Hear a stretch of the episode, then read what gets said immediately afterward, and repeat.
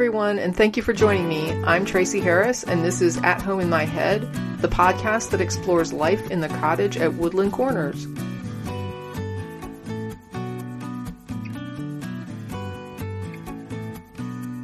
With me today is fellow Texan and all round empowered, self confident woman, Natalie, who goes by Talie good enough to join me today to come on and share a bit about her life experiences and help everyone broaden their understanding a bit. So thank you, Talie, and welcome.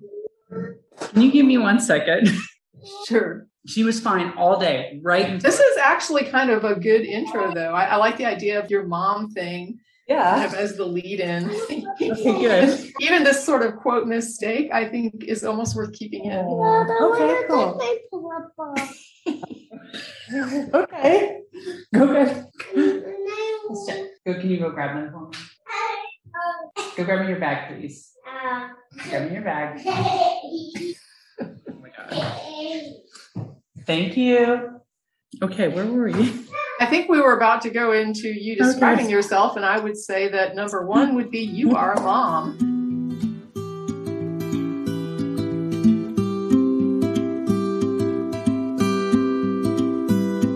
Okay, I'm a single mom. I work full time. My name's Talie. I am a trans woman living in Houston, Texas. I don't identify as a woman. I am a woman, and my pronouns are not preferred. They are mandatory. I grew up in a religious community. After my father passed away in my early 20s, I took up combat sports. I was doing Muay Thai for 12 plus years. I won six titles and was on the national team 2014. Uh, I was coaching at the same time. I've made several national champions. I had uh, some really close friends that I've helped also accomplish a lot of stuff. One of them, I had a fighter all the way up into Bellator.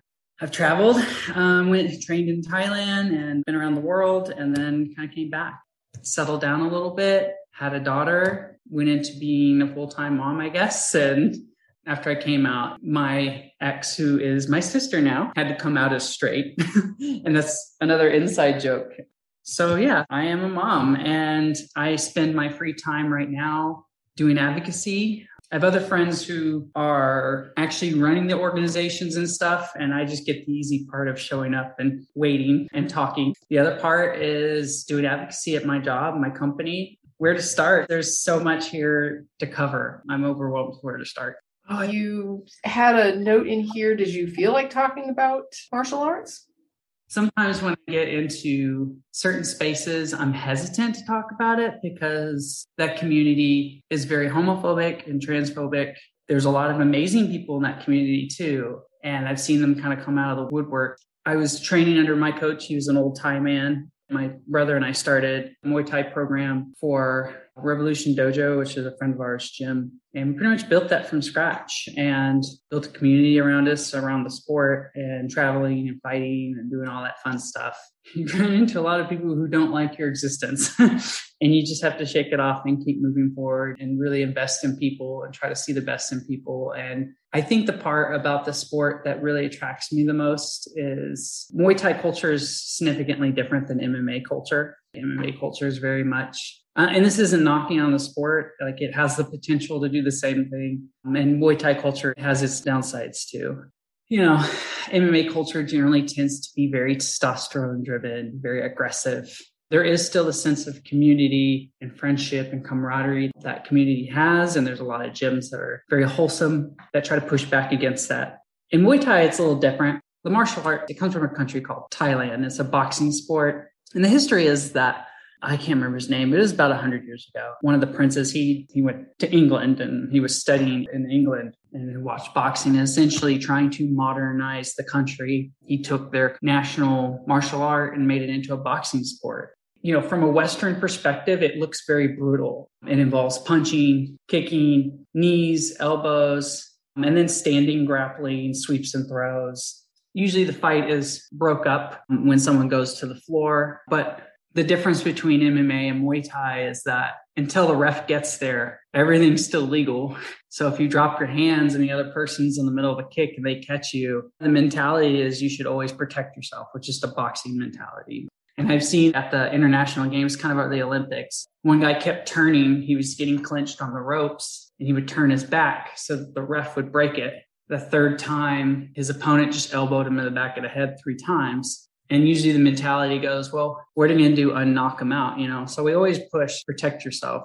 It sounds brutal, but on the other end of that, the culture highly values respecting your opponent. And so there's a lot of emphasis on how you compose yourself the scoring system isn't based in the same way that Western combat sports is scored. Western combat sports usually looks at how many strikes landed, how hard did you land, how effective. Then there's ring control and so forth down the line. The sport, it is scored similar where it's not about volume, not scored on volume, but scored on effectiveness and also style it kind of causes this boxing sport to be just as equally part ballet as it is combat sports. And so there's this thing of demonstrating to the judges you're the stronger fighter. And that comes from balance and control and grace. And if you don't have those things, then usually judges don't interpret something you may land as effective or as hard because if you aren't in a balanced position, you can't really generate any power or torque.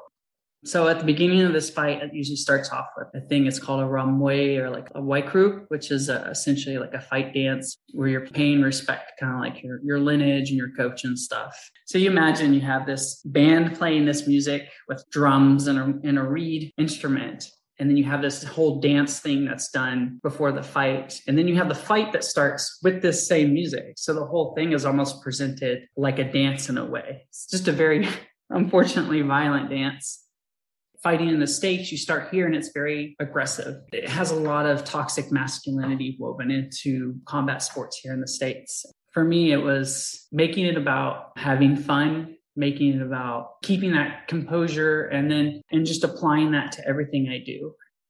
When I started to travel, I started meeting other people who fought, and you, notice the difference. You get in the ring, and it's less about, I'm trying to knock this person out you end up having a lot more fun because you're both extremely competent and skilled fighters. And there becomes this moment where it ends up becoming a lot of, okay, let's see who can outperform the other person or who is the better fighter, less about just landing a lucky knockout punch. So it becomes more about the dance and less about the violence. And I think that's something that's missed out on a lot on Western audiences.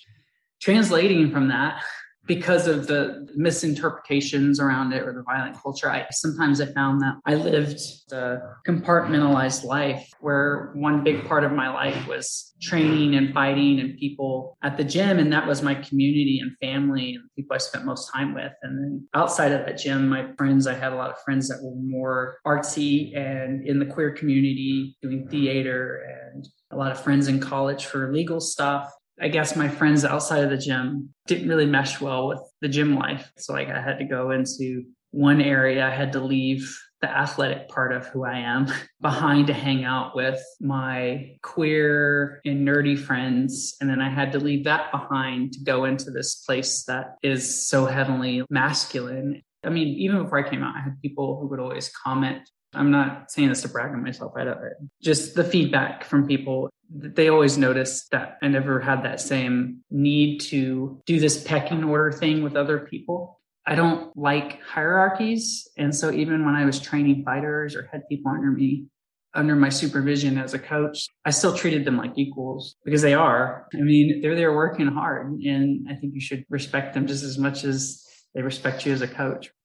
There's a gentleness that I, I tried to bring from that other part of my life that is harder to find because of how aggressive that community can be. And as I started to travel, I started to find other people in the Muay Thai community. It, it seems to attract, especially in the Northeast, is I have a lot of friends in New York where one of my friends, she's mostly her post Muay Thai career is doing BLM and like uh, other like activism stuff in New York and New York City proper and just being outspoken for uh, Asian Americans and um, in the queer community and other people of color. And she's just, she's fantastic. I was on the 2014 team with her. You know, I went to Austin not too long ago the first time to speak, maybe a couple months ago, I got there and Brad, who runs, uh, he doesn't run it, run it, but he's like the guy who organizes everything. Uh, he's like, oh yeah, we have two other Muay Thai fighters here. You may know them. And I was like, oh my God, I may actually know them. So I get there and some of my fighters have fought some of her friends.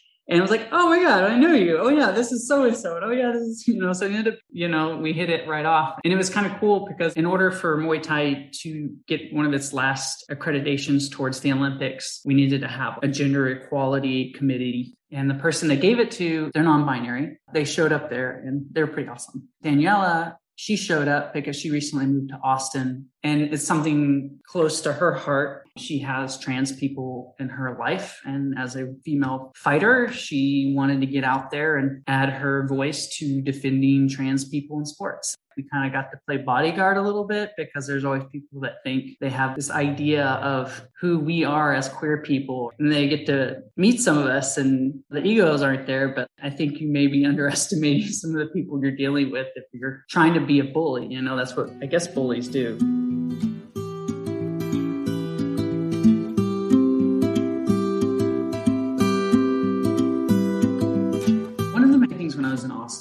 I had heard everyone that was arguing for these bills started out with things like, I'm a biological woman, or they identify as a woman, as, as to insinuate that we're not actually women. I started out with, I'm a biological woman. As a trans woman, I don't identify as a woman. I am a woman. Because that's what we are. At its core, transphobia is essentially misogyny when I was testifying in Austin both times, everyone else had already made the arguments about how this negatively affects our community, trans youth, how it isolates us, how it's essentially state sanctioned um, segregation and so forth, right? It really seemed that advocates for these bills were trying to depict this false two side narrative, this idea that it's women versus trans women, and they would even coach it in this language that sounded sympathetic to the hardship that queer kids have to deal with. At the same time, while trying to put the window dressings on their argument to make them seem less bigoted, their underlying assumptions came back to women are weak and need to be protected from these biological, air quote, boys. They're not boys. As a coach, one of the things I noticed was a lot of coaches did not believe women punched hard or hit hard. A lot of them didn't real, didn't believe women had knockout power or all this stuff. In having this belief, they set up a situation where they had a self-fulfilling prophecy. They didn't believe women fighters were actually that great.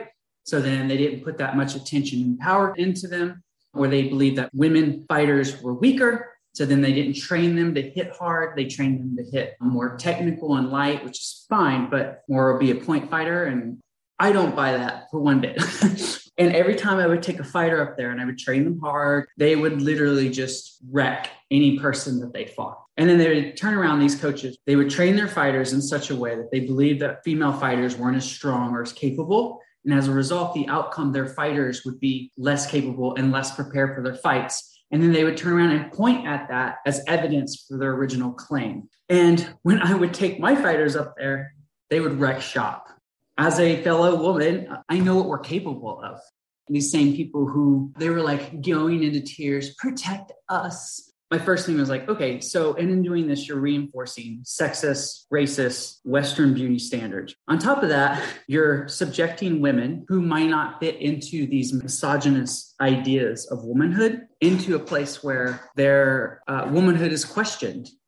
We know how this negatively impacts communities of color because dark skin and sharp features are already perceived as masculine. So, already off the bat, people of color are disproportionately affected by these bills. And if you look at every single woman whose capabilities come into question, it's usually a woman of color. And if we look back in the past, it was, well, we need to protect women from women of color because, you know, all these racist ideas. And so, A, we know that this disproportionately affects those communities. Secondly, we have a problem with coaches and doctors sexually assaulting our young women in sports, any sports. You already know how awful parents can be on the sidelines of a sporting event. Now imagine if you give that parent the weapon to question the sex and gender of the person their daughter lost to. So now you have someone who, if you're a woman, if you're a girl and you're too good, then you're questioned on are you actually a woman? Are you actually a girl? And this is the part that really gets me even more is now this poor girl has to go to a doctor who may be a creep for all we know, or you have a doctor who's constantly making these claims and forcing people to come in, or coaches when I was listening to the lady trying to argue for her bill here in Texas and Austin, she was trying to say we can look at the birth certificates. The senators were like, if it's corrected, then that information is corrected and it's private. And they're like, well, who will be looking at this? And I'm like, well, the school. And they're like, well, they'll have to submit it. Okay, but if it's changed this corrected, then it just says female, like mine does. How would you be able to tell the difference between a trans girl and a cis girl? her reply was, Well, you would just know. And then the community would just know.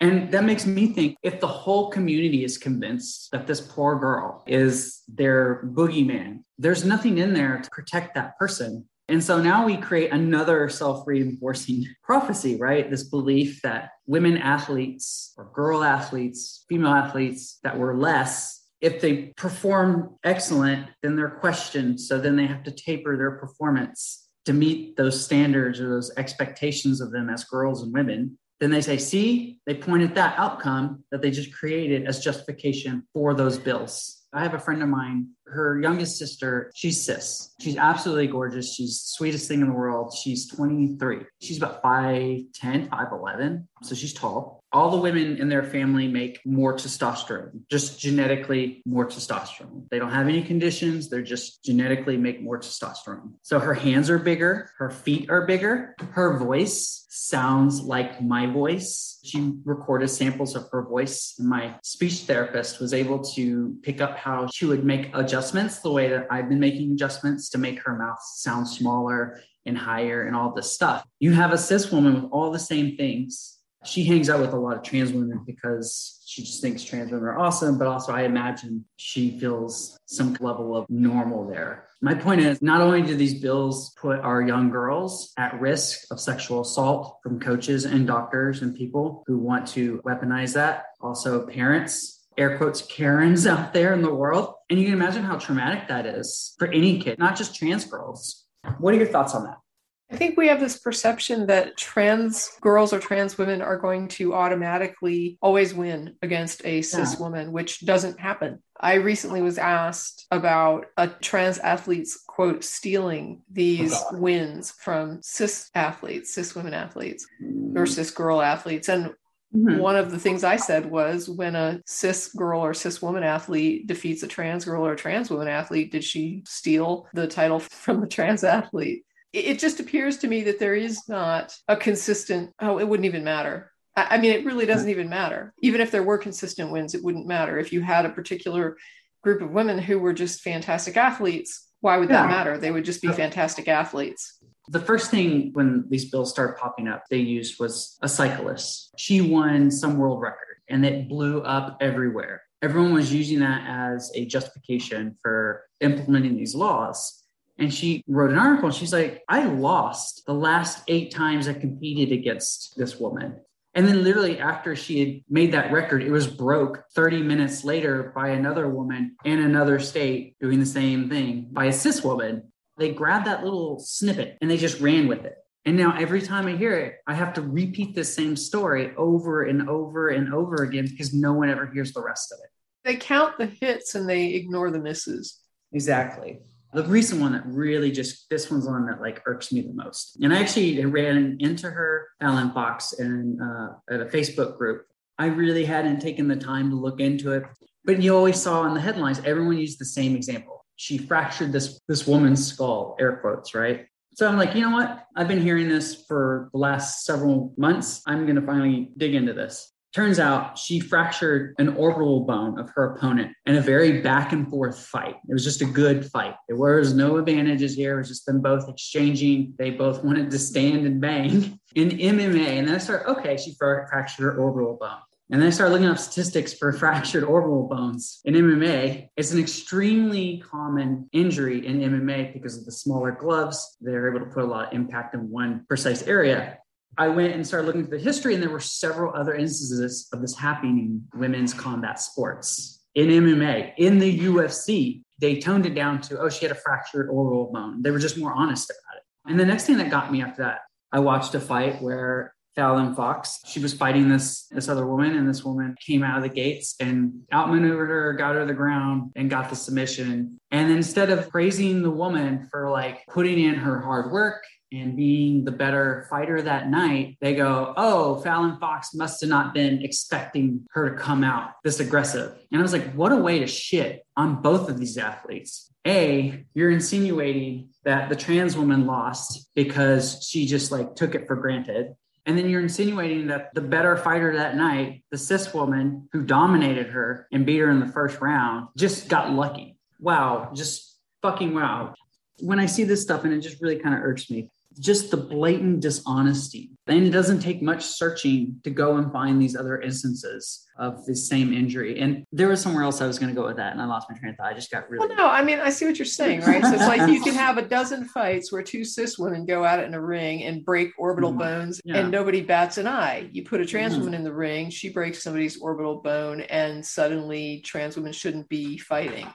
Yeah they asked Ronda Rousey, who at the time was the champion, the biggest, baddest woman in combat sports at the time, and they said, Hey, will you fight her? And she's like, No, I'm not going to fight her this is something that a lot of people don't realize in combat sports is that a lot of it is it's and i think it's a good thing it's can be bad in some ways and i guess it makes sense because it is kind of a combat sport. There's a lot of injuries that come into it. You get to kind of choose who you fight. It's not like like a, a basketball match where you're you just are playing throughout the season and you get automatically matched up by the organization. They will kind of make the match but then what they do is say hey will you fight so and so imagine you already have this myth of trans women being some kind of steroided monster, and no one will fight her except for the women who have nothing to lose. And so, guess what happens? You end up having, we call the term cans, people who aren't at your experience level having to fight you. And so, you get several wins as a result of being the more skilled fighter, but only because all the people who fought you are the only people who had nothing to lose by fighting you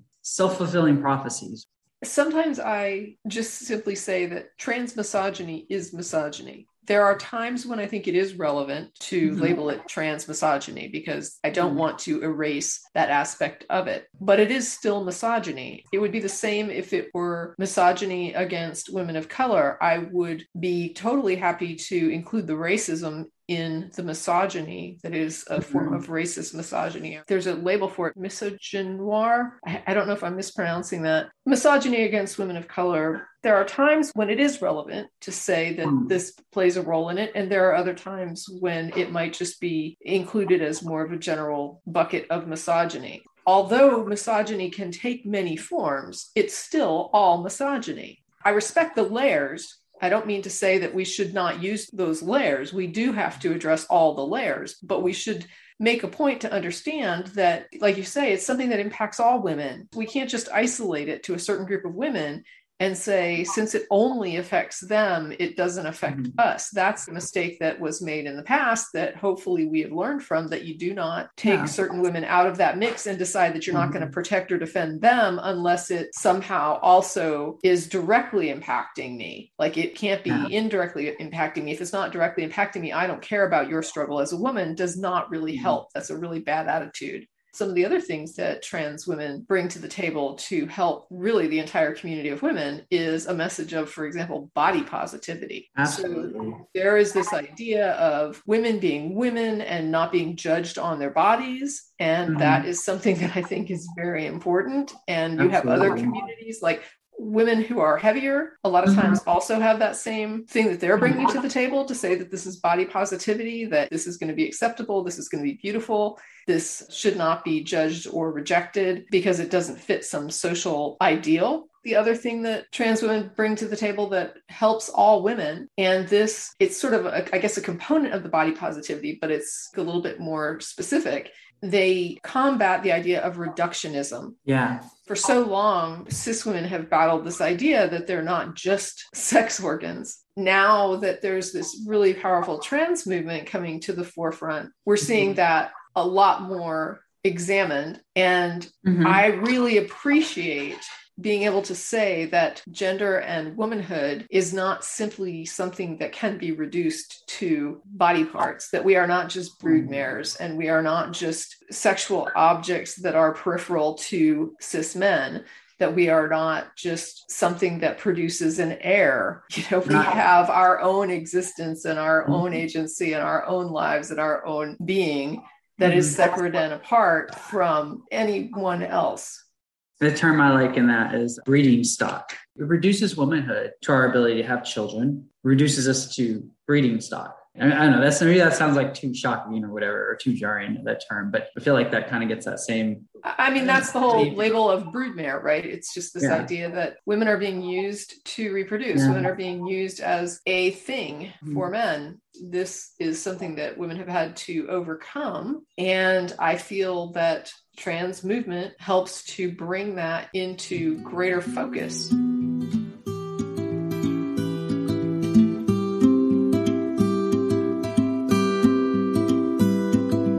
my career fighting and coaching really taught me about a lot about life and about myself. I got to fight in an arena in front of 10,000 people here in Houston on national television.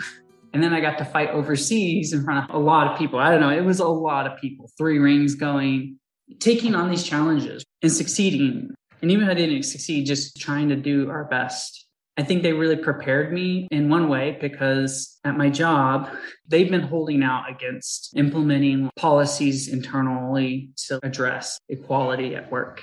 It gave me this reputation as everyone knew who I was as a spider, but they also knew that I was really nice and I was always very gentle and very sweet to most people. It kind of protected me when I came out. And my other part was I decided to go big. So I came out in front of the executive board and we did this thing called courageous conversations so i came out in front of 250 people and the board of directors of this giant multinational company it gave me the confidence and the ability to stand in front of those people i have the confidence to share my story it made me feel a lot safer because i'm a harder target I have a lot of friends who were combat veterans. I have a friend, she's trans and she fought in Fallujah, you know? I think there's some level of when you're trans femme person, you have to dim- almost demonstrate your masculinity and your value to people around you as a safety mechanism. And then afterwards, you get to throw it away. Because my Canadian friends, they scratch their heads about this. They don't, at work, instead of people harassing me and threatening me, I just got silence. And so I was like, well, I'm in a unique position where a lot of people know me as a fighter and I have the ability to protect myself and protect others. I'm kind of a mama bear. and so that's really what's been kind of driving my advocacy is I kind of have lost a lot of my, uh, my, I guess, my cred in the fighting community. And I do have a place in Dallas to train. That's been freaking fantastic, but the community's kind of divided on me a little bit you know that kind of leads into my activism as someone who has who has the has a platform and has the ability to stand up for other people that may be downtrodden I am very fortunate to find myself in a position where I have the skills and also the reputation that protects me. And I try to use that for other people who haven't had that. No one did that for me at my company and where I worked and in my life. And also growing up in a religious community and because no one did it for me and I had to do all this stuff for myself, I don't want anyone else to have to do that. I went into work for several months wondering if I was going to get murdered this morning, um, wondering if I was going to get shot.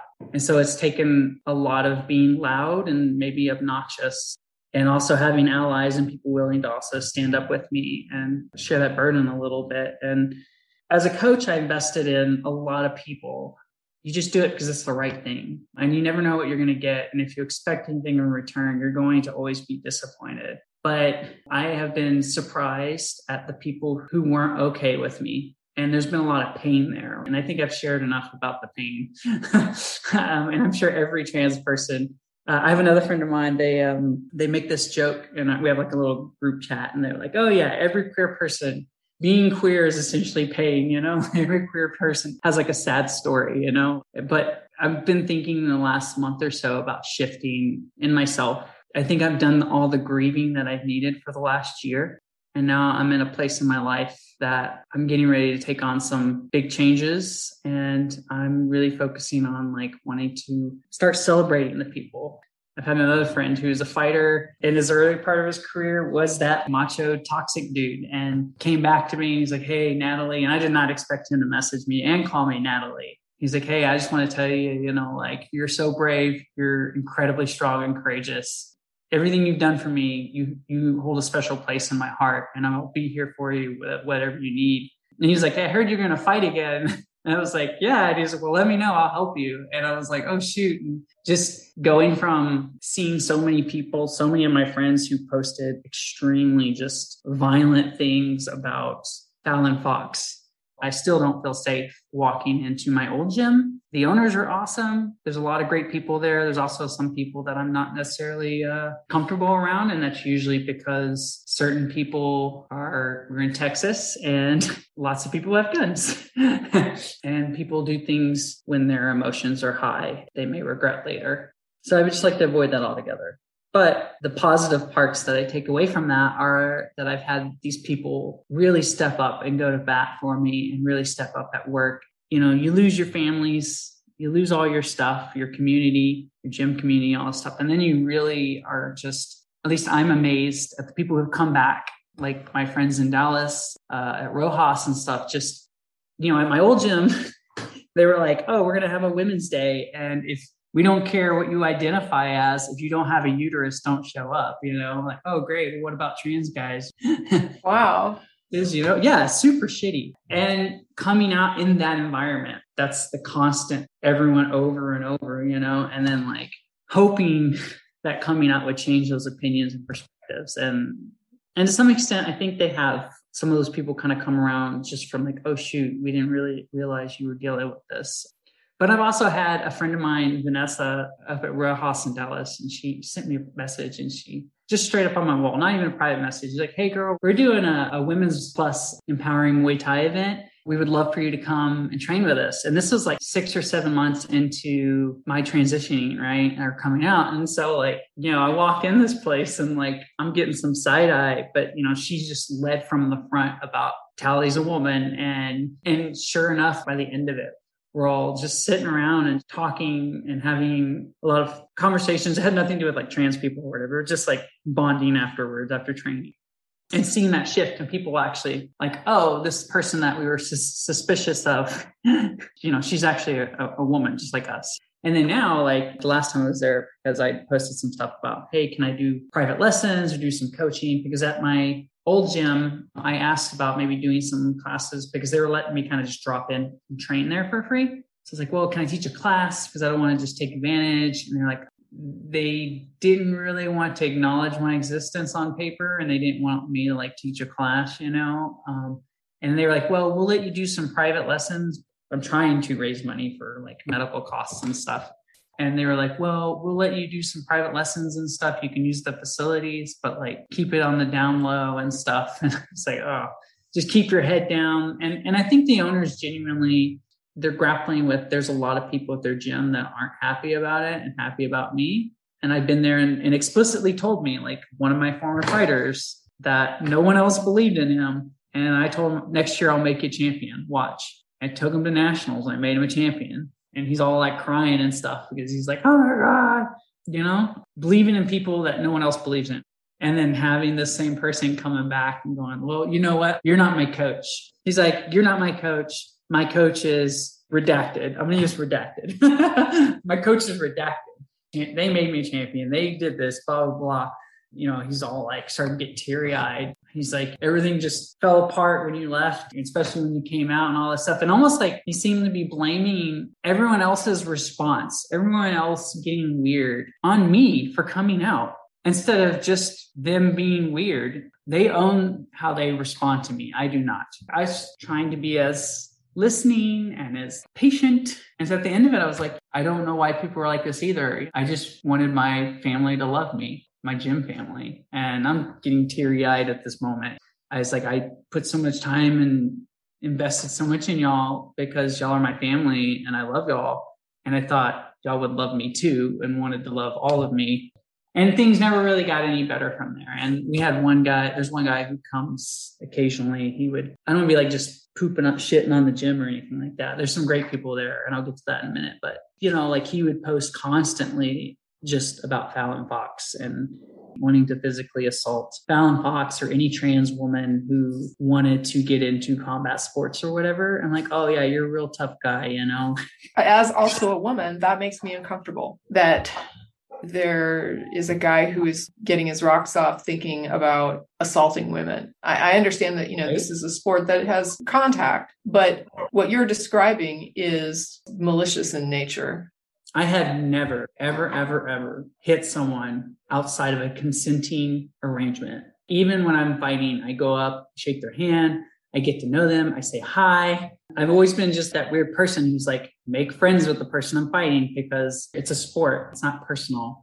It's hard for me to wrap my head around why someone would even fantasize about hurting another person. It doesn't make sense to me. Even as a fighter and as a coach, it, it, that doesn't make sense to me at all.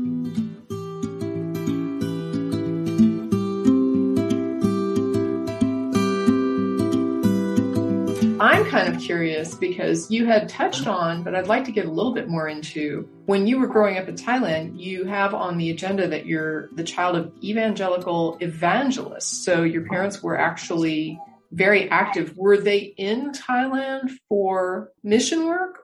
Yeah, it was it was mission related. We were based in Bangkok um, we hopped from there to other countries in Southeast Asia, and occasionally we'd go Laos, Cambodia during the late 80s. Um, and I think we came back by 90. So I was there for about, went there when I was about a year and a half. And I think my brother was eight months old or something like that. Because uh, I, re- I remember being there too. Yeah, we came back in, I think I want to say it was like 1990, like late 89. So I was there for, you know, not like a huge amount of time, but for a kid, as far as you know, that's been your whole life is growing up overseas.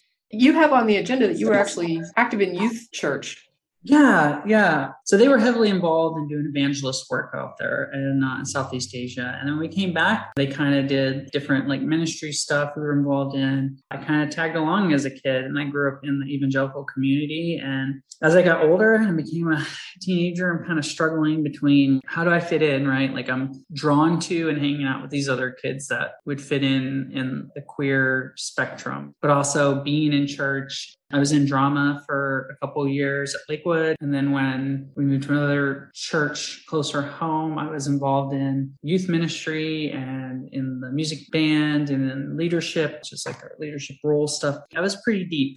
I was pretty deep. I mean, what kind of messaging were you getting and how was that impacting your experience? What was happening with you during all that? That's a good question. I internalized a lot of transphobia. Raw me is just going to say it like you can only take people telling you that God hates you long enough to where you eventually believe it. And then eventually you're just like, I don't know. I just know that I care about people and that's it. You internalize that my former spouse, I love my in-laws. I was actually ended up being closer to them than my uh, my parents. I was close to my dad, but he passed away in my early 20s. And when I got married, I was actually closer to them than I was my own mom my mom was the main one who always really punished any sense of like femininity around me.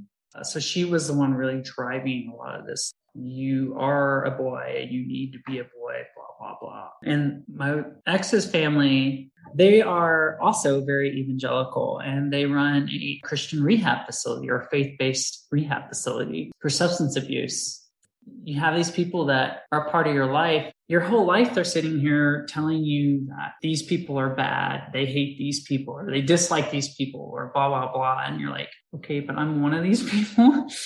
it beats you down and it really just destroys and wrecks your own self worth.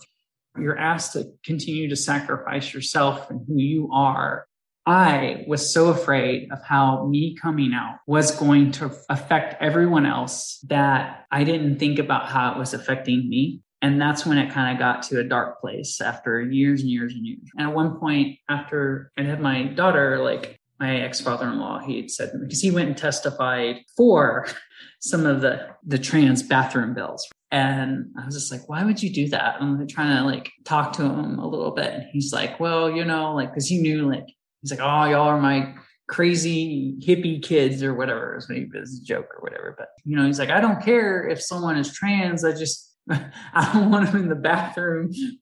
I don't want a man to walk in the restroom with my daughter. Do you want a man to walk in the bathroom with your daughter? He said this to me, and it just, I was just crushed. I've gone over this a thousand times in my head, but after it happened, and when I was telling my counselor, like, uh, you know, because we were supposed to, after I came out, supposed to have like a dinner or something, and uh, it nothing never came up during dinner, you know, like when we went out, and he seemed to be really quiet about the whole thing it wrecked my self esteem, it wrecked my self worth.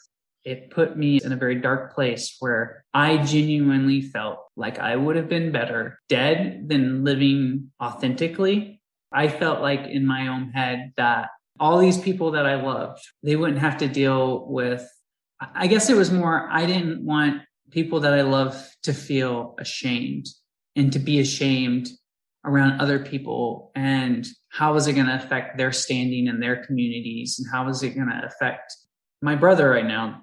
He hasn't said anything explicit. Last time i saw him at a tournament. He came and gave me a hug. And he's, he's relatively nice but also like he keeps me at arm's distance because he doesn't want he's ashamed of me and my other family is also ashamed of me and my mom is ashamed of me and my gym family is ashamed of me everyone's ashamed of me and I guess the fear was if that there wouldn't have to be that shame. And then eventually I got to a point where I realized that was dumb through a lot of counseling.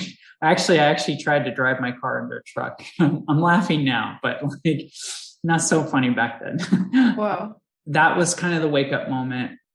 Suicide is weird. You don't do it because for selfish reasons. You usually do it because you care so much about the people around you that you're afraid of how your continual life negatively affects them and you feel like you're better off not around. Sometimes you have, not everyone, but if you have a failed attempt and then you realize, I need to get some help. Shortly after I came out to my wife, ex wife seemed to be, um, and it was kind of received mildly hostile. She's apologized since then, but she's and she's also been an amazing educating herself. And she's been an amazing um, ally and uh, I'd say sister in a lot of ways. And even standing up because my in laws that were heavily religious, when my daughter was born, you know, I've always been their mom. I was their primary caregiver. And I don't think it's always attached to mom or dad, male, female, non binary, or anything. Like it's just people, whoever fits that role best is primary caregiver. And then you have primary provider, or some amalgamation of both, or some right in the middle. Families come in all different size, shapes, and flavors. I definitely have a lot of, I would say, maternal instincts, I guess. I don't know. um, but for me, it came really natural. Um, and it's really sad because Ronnie has to deal with a lot of shame from people in our community because she's more of a provider person. She's still Isla's mom, but she's a provider mom. Did you always have clarity around who you were? Oh, that's a good question. Yes and no. I have very vivid memories of when I was a kid and like a really young kid and going into my mom's closet and dressing up and then getting scolded by her for that.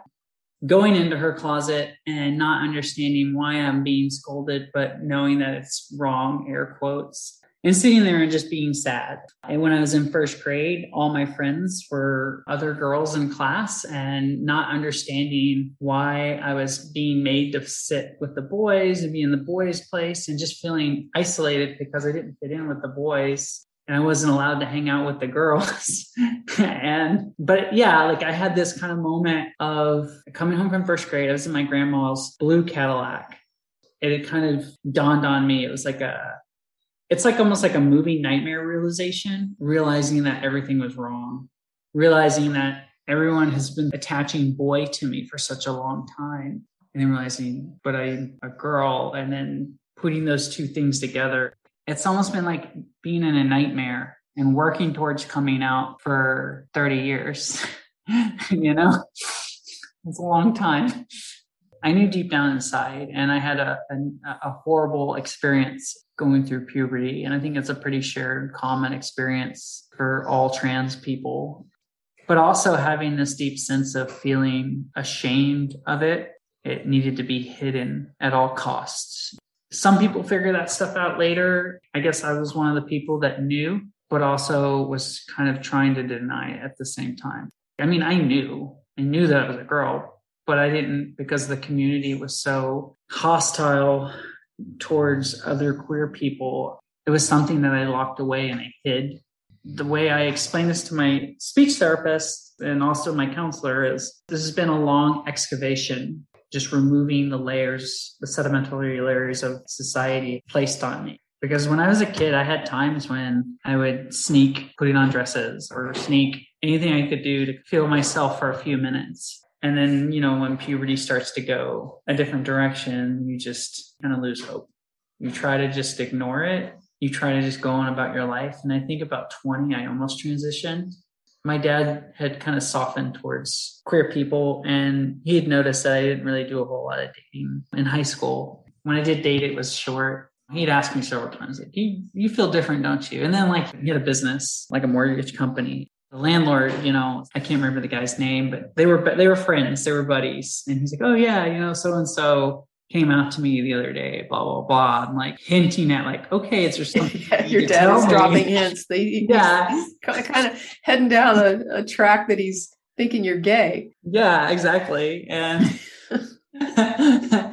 and you know i looked at the costs and i'd really looked into how a lot of people had to go into pornography and into sex work to pay for this stuff sex work is real work i'm gonna make that explicit between that and the costs, it just seemed completely unattainable because I used to go out to the neighborhood area a lot because I lived in that area. I lived down there for a little while. And uh, wait, did you call that a neighborhood? Yeah, the neighborhood. Is that like a neighborhood where there's gay people? Yeah. I have never heard that term. What? Oh my god. I haven't. Okay, well, we used to call Montrose. We still call it to some extent the neighborhood, but like, okay. Well, that's a new phrase for me. I've learned something. well, I'm glad I got to introduce you to this. yes. um. Yeah. Anyways, the thought of that, the thought of losing my community, my friends, losing my family. The last part was the last little nail in that coffin It was okay, if I transition, I'll probably never have a kid. And this was really dumb. I don't know even thought that was like, you know what? I'd rather have a kid. So I'm just going to shove this down, just go on and live my life and I'll be okay. And that's usually not how it works out because it ends up just getting louder and louder and worse and worse. And apparently now I'm finding out there's lots of other millennials my age that are all coming out in their 30s because they tried to do the same thing through their 20s so I'm a millennial stereotype. well, I mean, to be honest, that's very similar to gay coming out when I was younger. Mm-hmm. I remember I knew two gay people who were out as gay when I was in high school. Mm-hmm. But then some years after high school, suddenly I found that I had gone to school with lots and lots more gay people. So they weren't out. And then later mm-hmm. they came out, and many of them ended up divorcing after having kids, and they were just like, I'm gay. And so there was a lot of that same repression within the gay community when I was younger that is exactly what you're describing here. I think the funny thing is when I came out to Ronnie, for her, it was like all the little light bulbs went off, all the dots connected. And she's like, actually, that makes a lot of sense. one of the people I went to high school with was a guy I sat next to on the bus like every single day. We were just the best friends. Aww. And I mean, I would save him a seat. He would save me a seat. It was just, we were bus buddies, right? We didn't have any classes together, but we were just tight on the bus. I remembered after I found out later that he came out as gay, like much, you know, after high school. I just thought, you know, I never saw him date. He never talked about girls. He never talked about like it was just a something he never ever even mentioned or brought up. And now I'm like, oh, okay, that that actually makes sense. the weird thing is he probably didn't even in high school he's trying to like figure out all this in, in his head just and trying to probably run from it too I don't really know if he understood he was gay then, but I mm-hmm. assume that he may have. I, am not saying that he didn't realize it till later. I don't know mm-hmm. if he ever went through that marriage and kids thing. I just know that at mm-hmm. some point someone told me, like, did you know he's gay? And I was like, no, but there's a light bulb going on right now. yeah. yeah. That tracks. I actually, uh, I'm glad you brought that up. I thought about that same parallel I have a friend of mine who takes private Muay Thai lessons from me, just kind of to help out with my medical costs and stuff. And he is a Gen Xer gay man. Funny side story. So we go up to lunch and he's like, well, where do you want to sit? Ladies pick. And I was like, let's sit here. And it's like the biggest booth. And there's those two, just those two people. Okay. The lady sitting us down. She looks very annoyed. And so I sit down on the far opposite end of the table and I look at her and go, I don't want to sit next to him. So I'm making fun of just the fact that the absurd size of this booth that I picked. Um, oh, no. He shared a lot from his experiences. That's really helped me kind of draw a lot of parallels. This is what you were going through 20 years ago. Hopefully, it's the same outcome, but you know, more acceptance and stuff.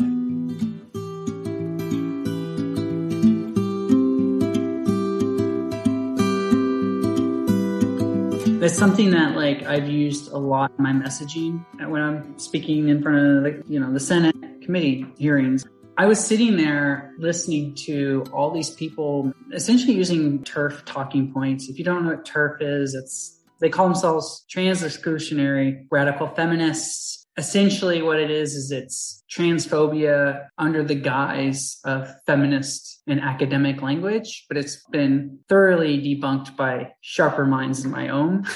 And i'm sure most people listening to this are already aware. I don't have to i'm preaching to the choir today I know there, philosophically speaking, there is a deeper meaning to the word identity and identify in these terms. And one thing that I feel that a lot of times bigots do is they're good at grabbing one little thing and it's a half truth. And then they're good at weaponizing that. In this instance, taking the term as, well, this person identifies as a woman. And I've even heard a bi woman tell me this. Well, they identify as a woman, as if to insinuate the person isn't a woman or when people say things to non-binary people oh, what is your preferred pronoun as a woman i can only speak for myself people say oh what are your preferred pronouns sorry this isn't preferred these are my pronouns i don't identify as a woman i am a woman that happens to be trans. I can only speak from my experience as a woman, but I extrapolate this to also cover non binary people. They're not AFAB or AMAB. They're not assigned male or assigned female at birth. They're non binary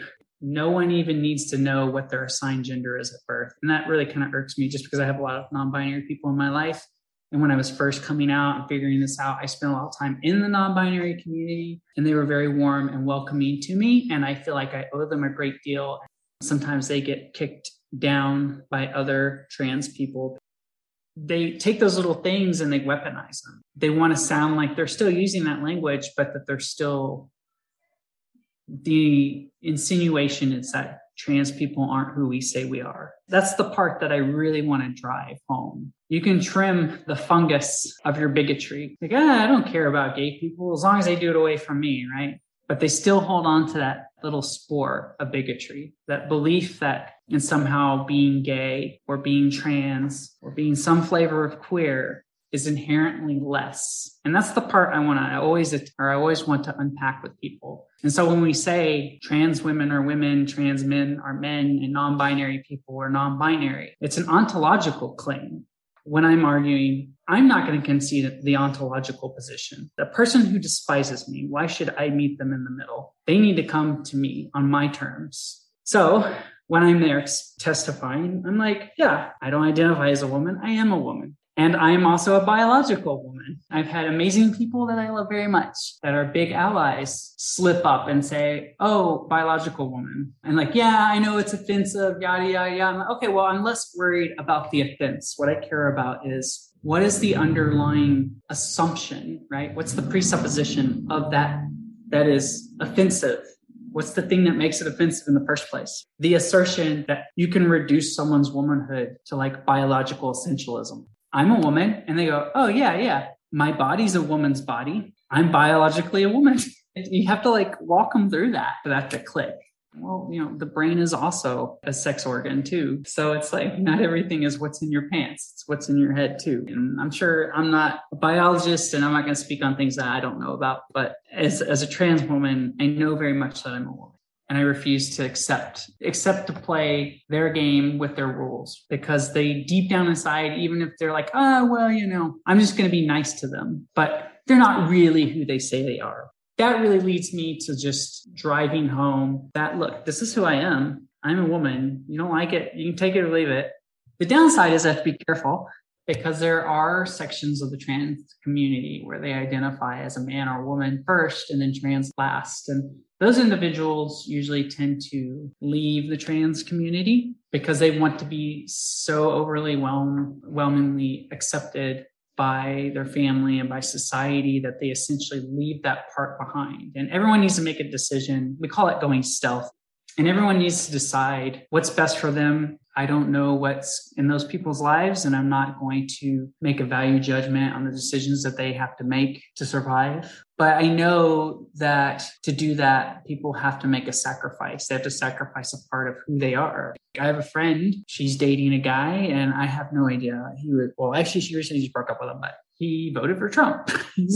he doesn't like trans people, dating a trans woman. And when she brings it up, he's like, I don't want to hear about it. I don't want to hear about your past so it's like there's this level where she has had to for a while, a long time, deny who a part of who she is to be accepted as who she is as a woman.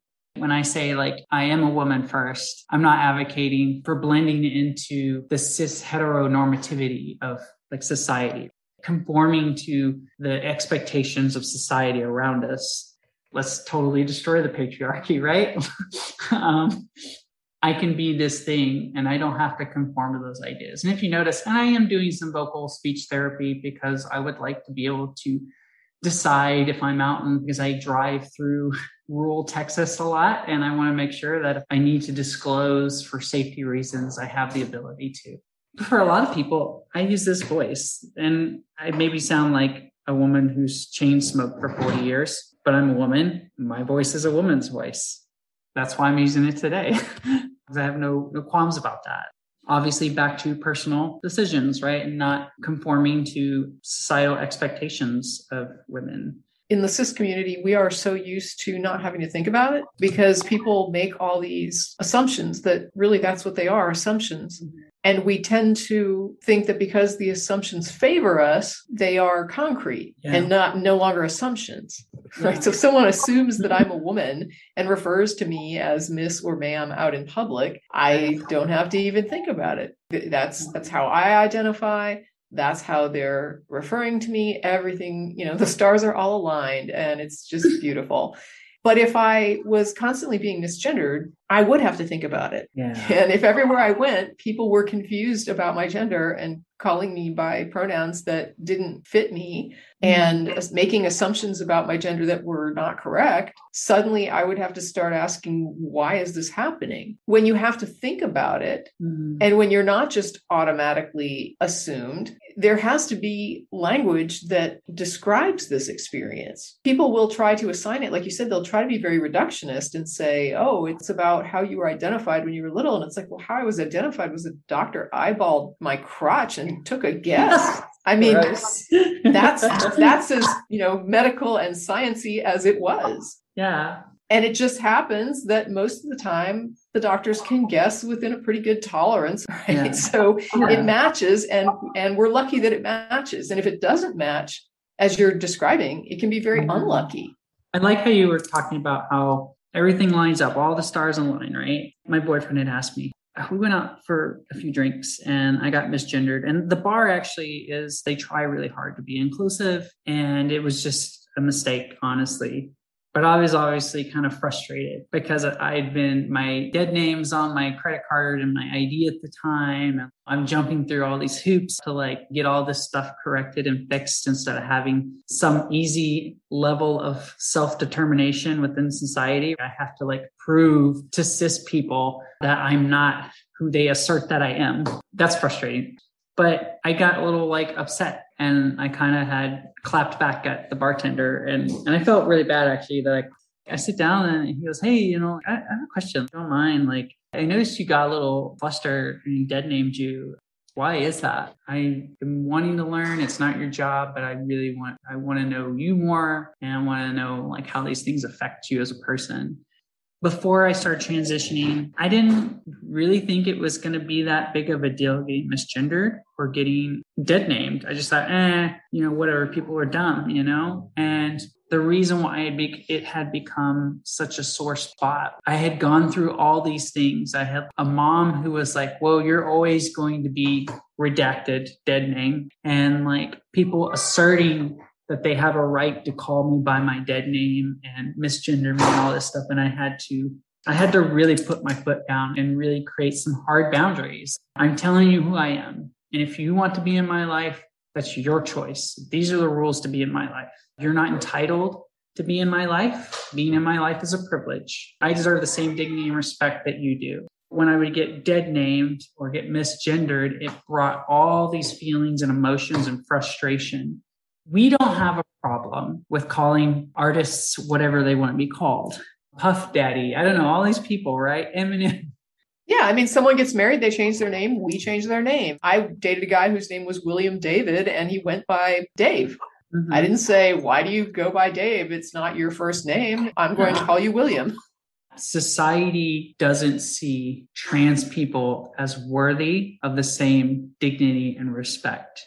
When I would, would get misgendered or get dead named, it was like all this struggle to get other people to have just enough respect for me as a person to properly gender me or to call me by my real name. My real name is Natalie, not redacted. All those feelings would come back to the surface. And and it also kind of ties into when you're at least trans as a trans woman. I see this with some of my older gay friends. This low sense of self-worth and that comes from being told that, well, I love you. I just don't love your lifestyle, which is something that's kind of a part of you. I only love half of you, essentially, what someone's saying. I like, yeah, absolutely. I love the part of you that's convenient to me. And it's painful to discover that these people who supposedly loved you all this time don't actually love you. So you get misgendered or you get dead named and all that pain just comes all flooding back. Um, well, I mean, isn't that kind of what dominant culture is, though? It's the idea of I was born with this respect and with this right, and everyone else has to earn it. I mean, you can pretty much look at almost every power imbalance, and what yeah. that's what you'll see is somebody saying that I was born with this particular privilege, and everyone else has to earn this. I did a summer job once, therefore I earned it. You should do all these extra hoops to do the thing that I think I did. But I mean, when it comes to the cis community, yeah. we don't we feel like we don't have to do anything to earn it. Like yeah. we should just be granted it like magic from birth. Yeah. And everyone else has to earn it simply because they weren't recognized from the time they were born. If if the doctor guesses wrong, then that's what I mean. You're just that unlucky person that's going to not be respected and who's going to have to struggle to try to earn that respect. And uh, good luck with that because it's not easy coming. I actually have been putting more thought into this idea of how people are describing transphobia and hanging out in forums I see a very different use of that label. And a lot of times people are using the word transphobia in the cis community to really harass and harangue and gaslight trans people. They'll try to reassign that word something that they think it means. When you are the in the oppressor class, you mm-hmm. do not get to define the oppression. Mm-hmm. It's the person experiencing the oppression who gets to describe it and to define what that is and what that feels like and what bothers them, what hurts them, what damages them, what harms them. Yes. They're the ones that get to describe that because they're the ones actually feeling the brunt of the oppression. Me, as the oppressor, I don't get to do that. And when it comes to gender, cis is a privileged position over trans when it comes to societal value. And when you have a binary status as a trans person, you're going to mm-hmm. have a societal value over and above somebody who's non-binary. Yep. Right? There's going to be that privilege of the binary. So yeah. cis people have this advantage over trans people, have this advantage if they're binary, have this yeah. advantage you could even say trans men have an advantage over trans women, right? Mm-hmm. That trans women are far more likely to be mistreated, to be the focus of social hate and anger and violence. I mean, so there are all these hierarchical mm-hmm. complexities to how these power imbalances play out. And mm-hmm. one of the things I've noticed about things that the trans community calls transphobic. When I see somebody who's trans use that word, it almost always comes down to either in a subtle way misgendering or in an overt way misgendering. And I think with the dead name, it not only misgenders the person, but it also brings up an entire past that yeah. is at best going to be completely uncomfortable, but at worst going to be absolutely traumatic. I don't yeah. know what kind of violence or what kind of loss or trauma or rejection is going to be tied to that history with that name. And I just don't think people understand the impact of that. So when somebody in the trans community reacts badly to it, like you're saying, you reacted in a way that was very powerful. It was more than you even expected from yourself because there was so much more to it than just a name. When a cis person sees this reaction, their response is sort of like, oh my God, somebody just called you a wrong name, you know? And, and I mean, not used to your name. So how are you being so vicious about it or so making such a big deal about it? instead of looking at it from the perspective of the person who has been dead named to understand everything all the baggage that comes with that name and to say oh wow yeah this is a big deal and we need to be careful about dead naming someone. And if somebody gets really upset and we do it we have to apologize for that and we have to own that yes this is like i really not just stepped on your foot but broke your toe no, absolutely right. If you haven't had to struggle to be recognized as yourself, then being misgendered on accident or being dead named, it doesn't hurt. You can go back to your family, your mom and your dad, or your partner and whoever, and your whole family and your community. Like, this is another thing. You can go back to all the people in your life that you grew up with, your church, whatever community you're part of. And everyone else there is like, yeah, that person's dumb when you don't have all that, all that stuff stripped away. And there's this denial of agency, denial of self determination, denial of your autonomy, even. I mean, there's a whole nother conversation there about the medical industry and trans people that we can get into later um, as I'm pushing through this journey. Went to stop at a gas station here in Texas called Buc-ee's. It's just a glorified, it's a glorified truck stop, is what it is. and the guy there who was servicing me seemed really annoyed. He seemed really annoyed that he had to serve a trans person. So very quietly and under his breath, he said, Oh, here you go, man. In my head, I kind of chuckled about that. I've seen the shift of, well, okay, cool. You may not agree with this, but you can't like harass people I'm starting to see people that at least they're just trying to be nice. And to some level, I have a problem with that because that's going to come back and bite the next person in the butt. When we have a bigger push later on for even more non binary inclusion, that spore bigotry is still there and we're still trying to root it out. Let's just root it out now. Let's just take care of this right now. If you have been accepted for who you are your whole life and you have all this stuff, yeah, it's going to seem hyperbolic when someone responds like that. If you call someone a transphobe or you call someone a racist, the first thing that comes through their head is explicit racism, explicit transphobia. And so I've had to explain this to my boyfriend. Like, he's like, Has anyone confronted you at a bathroom? I'm like, No, but I almost wish people would confront me at bathrooms or would just say awful things. The things that hurt me the most is the suspicion. I go to a women's restroom and people clear out.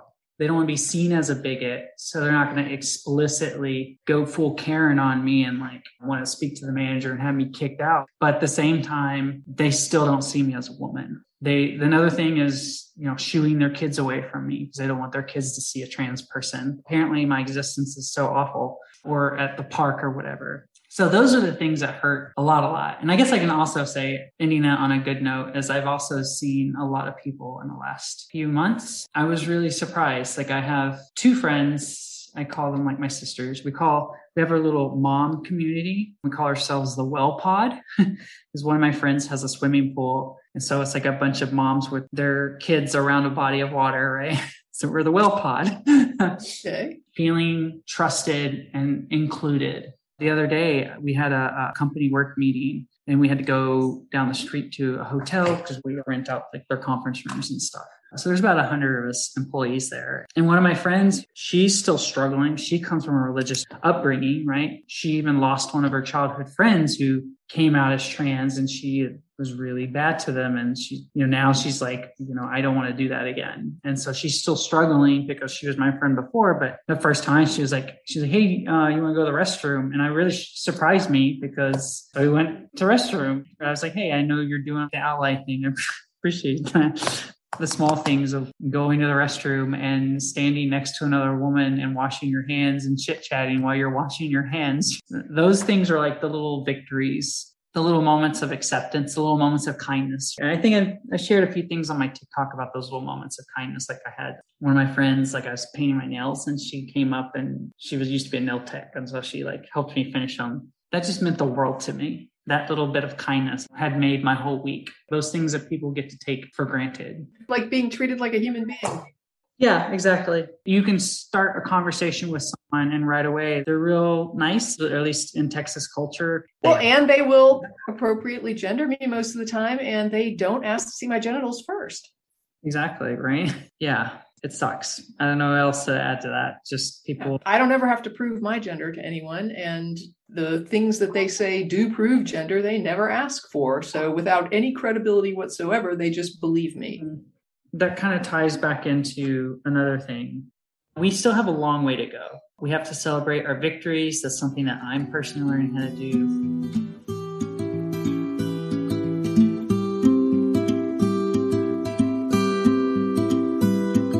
In Harris County, I'm fortunate. If I go to jail, I will be put in with the women even if you're not even transitioned, if you showed up and you were cross dressing or whatever, or you're just a trans woman who doesn't need to medically transition, there's an incident where a bunch of the women, especially black women, they were like, she's one of us. She belongs over here, you know, because they were misgendering this trans woman, right? The women in the prison were trying to protect her. Yeah, because she hadn't medically transitioned. And the women in the prison were trying to protect her and keep her from being put in with the men outside of Harris County. I go one over, and my boyfriend was correctional officer for Montgomery County. He's told me of what he's experienced, how they treat trans women out there in the jail. It broke him. That's one of the reasons why he quit. They will put me in with the men.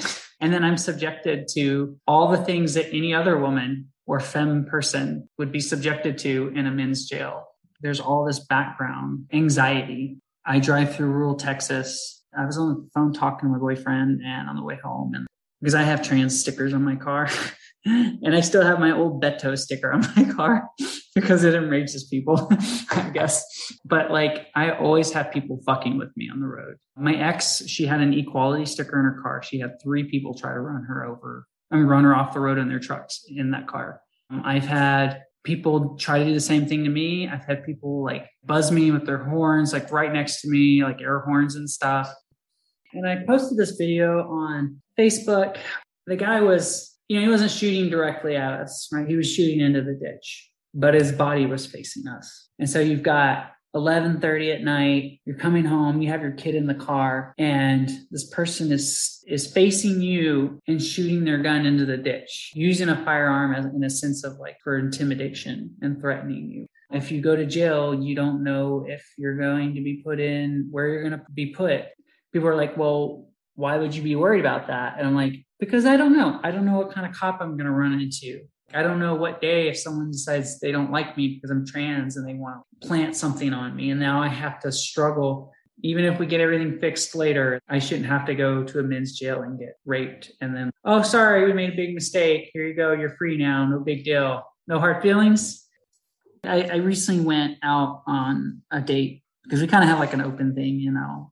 And this guy apparently wasn't comfortable in his own, I guess, self. We went out. So the first place we went was not like a gay bar or anything. It was just a regular place. And he was not comfortable being seen with me at all. That was strike one, you know? and then it was like he felt okay once we got down to the neighborhood. Those things compound, is what I'm trying to say. If we blow up at someone and say, hey, you're being transphobic, and they're like, what? Their initial thought is that must mean that you're someone from like Westboro Baptist church holding a sign. Or at least I think in my head, they think person, and I think, well, transphobes are bad people, or homophobes are bad people, or racists are bad people. And I'm a bad person, therefore I'm not those things, you know? And I have a trans friend, therefore these beliefs um, are okay, or that person was okay with these things. Or like your friend that you were talking about, I, I'm dating a trans person, so how can I be a transphobe? Exactly. Exactly. Somehow that justifies.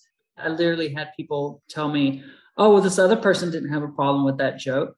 at their expense, right? And it's like, well, only the person that the joke is at the expense of can consent to that joke being at their expense. It kind of goes just with everything else, dead naming, everything, right?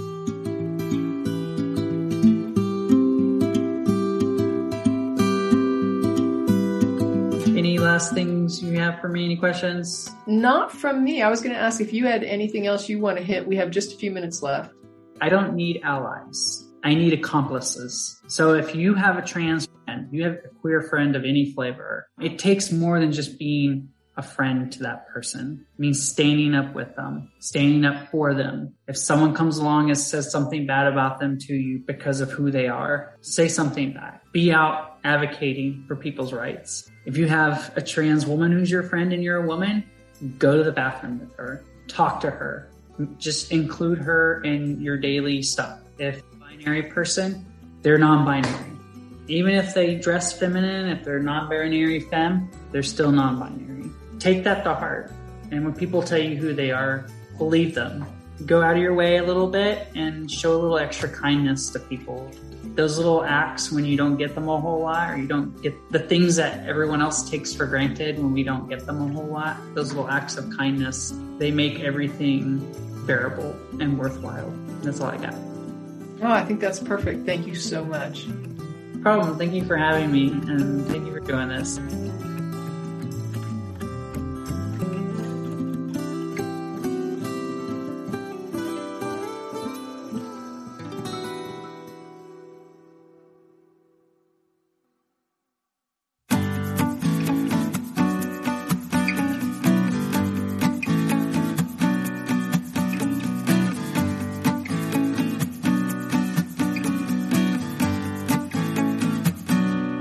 For this episode of At Home in My Head, exploring life in the cottage at Woodland Corners.